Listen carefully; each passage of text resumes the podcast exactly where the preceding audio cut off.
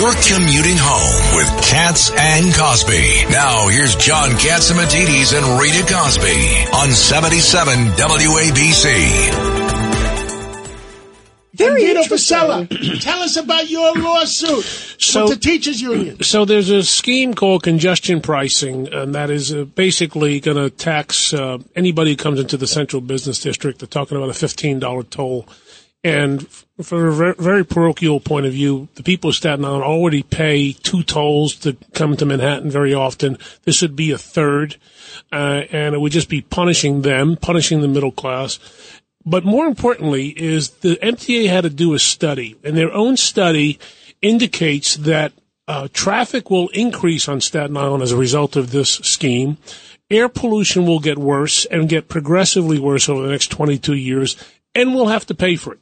So we don't have a commuter rail, we don't have a subway, we don't have mass transit options that have been neglected for the last 30 or 40 years.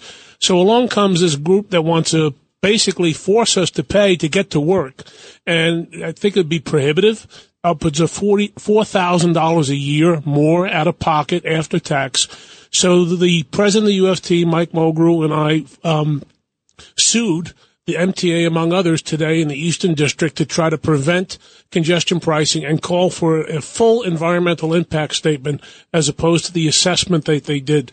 We don't think it's uh, warranted. We don't think it w- we think it was wrong, and we think it would punish unnecessarily the people of Staten Island, not to mention others, with intentionally violating you know air pollution standards. Okay, Vito, please, you're here. we talk to you almost once a week. Let's keep, keep us informed of what's going on. Otherwise, I hate the expression, but I'm going to use it. The MTA is going to suck our blood.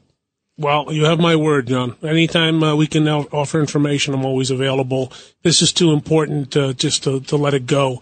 And we all know once once this program, if it's ever established, uh, that fifteen dollars becomes thirty dollars, becomes forty five dollars, and the, too many It people never goes punished. down. Never goes down. I mean, the Verrazano Bridge was supposed to be free by now. Right. Free uh, in 1964. The toll was uh, less than a buck, and they were promised all these things, and now it's one of the highest tolls in the was country. that was Governor Paterson's fault.